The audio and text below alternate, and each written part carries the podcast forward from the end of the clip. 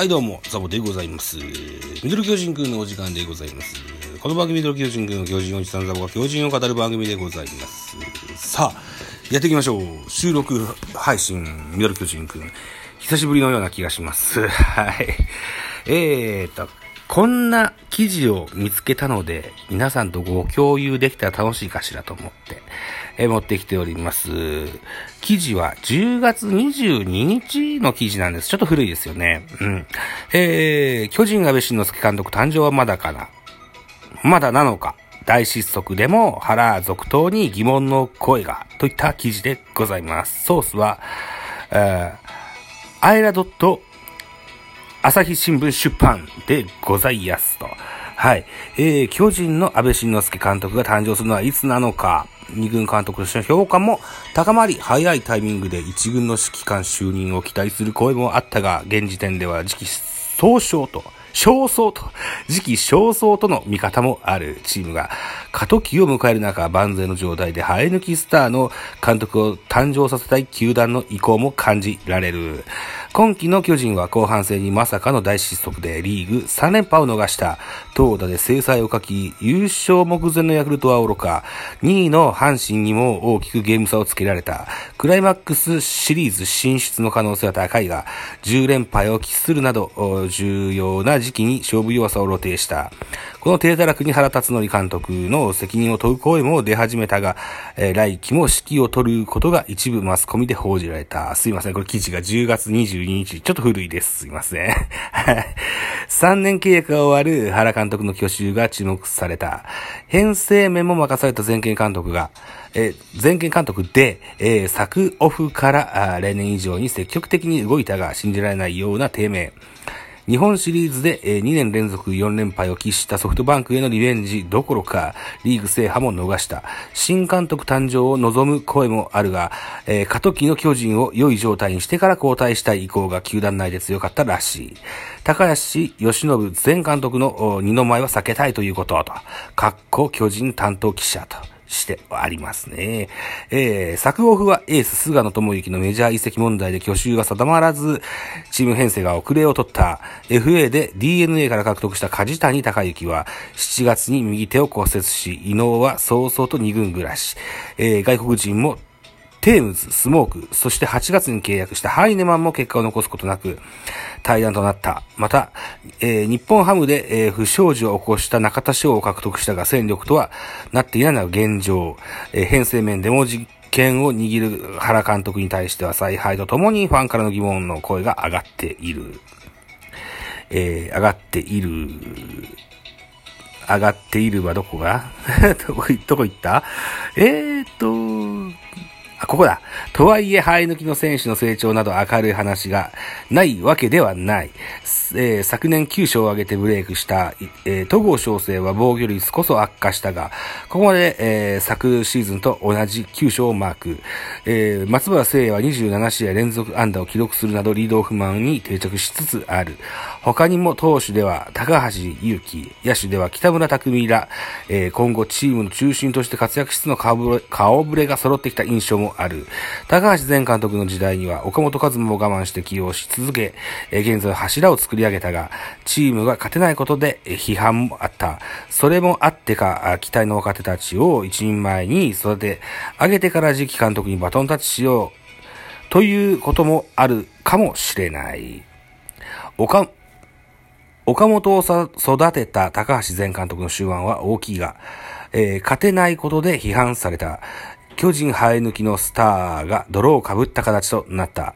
原監督が来季も続投する方向で動いているのは次期監督候補の安倍コーチを守る意味もあると言われます。また、現役引退直後に2軍監督になり、指導者として2年しか経っていない。天才タイプで若手の頃から表舞台しか知らないた安倍コーチに、もう少し勉強させたい意向もあったはず。かっこ在京テレビ局、スポーツ担当、かっこ閉じる。えー、安倍監督、安倍二軍監督が10月に一軍、うん、作戦コーチに配置転換されてます。という注釈もございます。えー、安倍コーチアマチュア時代から能力を高く評価され、中央大時代の00年にシドニー五輪日本代表に選出。00年ドラフト1位で巨人に入団すると1年目から開幕スタメン出場を果たし、現役通算19年で2132安打、406本塁打、えー、1285打点の打撃成績を収めた。保守としても年々評価を高め、えー、球界を代表する売れて守れる保守になった。安倍コーチのように若い頃から結果を出してきて、きた選手は、努力も当然だが才能に恵まれている二軍監督就任直後は自身の感覚で、えー、指導することが多く、えー、野球理論についていけない選手もいた。また年代的には根性論が残っていた時代の選手、議論を呼んだ抜走など、ジェネレーションギャップにも苦しんでいる。保守、打者以外のポジションに関する勉強やアスリートの身体やメンタルを含め勉強すべき部分も多い。若手有望株が多いからこそ、良い状態で監督に就任して、巨人の歴史に残る名監督になってほしい、格好、巨人担当記者。えー、指導者への就任当初は、現役時代の自分の色が出る。しんのすけは天才的感覚で、えー、結果を出せたから、指導方法もそこからのスタートになる。他コーチ陣のやり方を間近で見るのは大きな勉強になる。例えば、元木ヘッドコーチや宮本和友投手、チーフコーチは気持ち部分で乗せるのがうまい。桑田真澄投手、コーチ、えー、投手、チーフコーチ補佐は野球理論に長けており、選手を納得させることができる。かっこ一軍作戦コーチへの変換。えー、配置転換後は、えー、自分と違うコーチ、コーチング方法に触れさせる意味もあったのではないか。過去巨人関係者。えー、昨年、昨年3月22日のプロアマ交流戦では、早稲田大に敗戦後、敗戦直後、失礼しました。えー、敗戦直後、選手に1時間の罰走を命じた。これに対してダルビッシュ有、かっこパドレスが自身のツイッターで苦言を呈したことで大きな話題となった。また今年8月9日のファームでのヤクルト戦では指の皮が向けた投手に続投指令を出したこともあった。熱心さゆえにパワハラと一部で言われてしまう指導をしてしまうこともある。今はその都度選手や周囲の反応を見ながら指導方法を模索し、えー、来たるべき、安倍晋之助新監督誕生に備えて日々経験を積んでいる段階だ。昨年9月には、中水炎手術のため入院した元木ヘッ元木ヘッドコーチの代行を務め、え、今季も10月3日に2軍が公式戦全日程終了したため、えー、っと、10月5日から1軍作戦コーチに配置転換されベンチ入りしている。2軍で指導してきた選手も1軍で数多くプレーしているため、継続的な指導ができるのは大きい。また CS から日本シリーズへの逆襲に向け、ムードメーカー的役割も期待されていると。えー、ベンチでの存在感が大きい。チーム状況もあり、沈みがちだったムードが一変した。巨人の一時代を背負ってきた男がいるだけで、えー、雰囲気が華やかになる短期決戦に向けての戦い方も熟知しているので、大きな戦力になってくれるはず。連敗などチームの悪い部分は全部出して、出ているので、あとは上がるだけ。新之助は現役時代から持っている男、大逆転下克上へ向けて欠かせない男ですと、巨人関係者曰くでございます。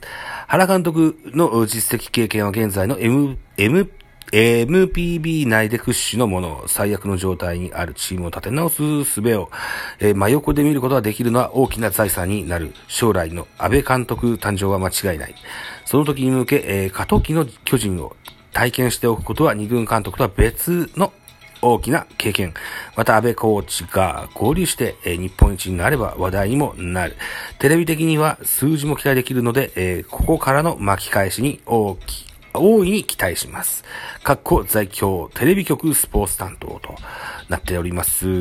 えー、優勝争いを演じる中での失速を見せられ、誰もが感情的になるのもわかる。しかし、球団は長い視点で監督人事を考える必要がある。タイミングを間違えば、高橋監督の二の前にもなりかねない。そういった意味では、安倍新監督誕生はまだ早いのかもしれないと。いった記事、長い記事でしたね。スクショ1、えー、1、2、3、4、5、6、7。スクショ7枚。えー、長々と呼ばさせていただきましたけれども、安倍晋之助が一軍の作戦コーチ担当になったのが10月5日だったとしてですよ。まあ負け込みました。負け込みましたけど、ずっと笑顔なんですよね、安倍晋之助ね。その、かつてのパワハラの印象は、随分薄れてきたんじゃないでしょうか。はい。で、え、そのノウハウですとか、テクニックですとか、和法ですとか、そういった部分での吸収、非常に期待できるんじゃなかろうかというふうに思います。原監督、1年、えー、契約を延長したんでしょ？確かね。そうでしたよね。はい。なので、えー、その来年2022年のシーズンを安倍晋之助さん、ね、ぜひ糧にして名監督の道歩んでいただけたらというふうに思ってございます。といったところで締め工場でございます。お時間でございます。私、ザボラジオトークの他に、ポッドキャスト番組、ベースボールカフェ、キャンチューススターの F 番組ザボのフリースインガー、ノートザボのダブンダブン、アンカーを中心に各種ポッドキャスト配信中 D 弁、スポティファイ限定で配信中、ミュージックのトーク、大人でおしゃれな音楽番組をやってみたのだが、音高など配信番組多数ございます。フォローイネギフトをお願いいたします。また、匿名でコメントできるフォームと質問箱をご用意してございます。ぜひご気軽にご利用ください。あと、ハッシュタグザボとつけてツイートくださいますの後ほどエゴサもいたします。何卒よろしくお願いいたします。えー、収録している現在、えー、11月3日20時26分でございます。本日は11月3日22時からですね、スタンド FM におきましてライブを行います。えー、同じスタイフ野球部のオリックスファン、上原さんというお嬢様とですね、はい、楽しくおしゃべりしたかなと、オリックスについて楽しくおしゃべりしたいかなと思っております。ぜひ遊びに来てください。バイチャ